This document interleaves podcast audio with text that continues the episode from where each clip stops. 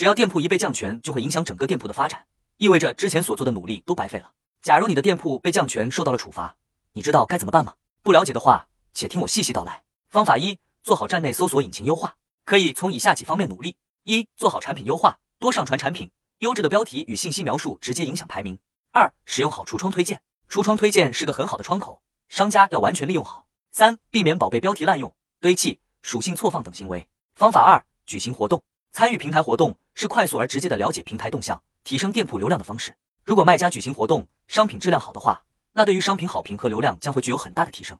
恢复权重的方法还有很多，更多内容我都整理在这个文档了，留着总有一天能用上。回复六百六十六领取。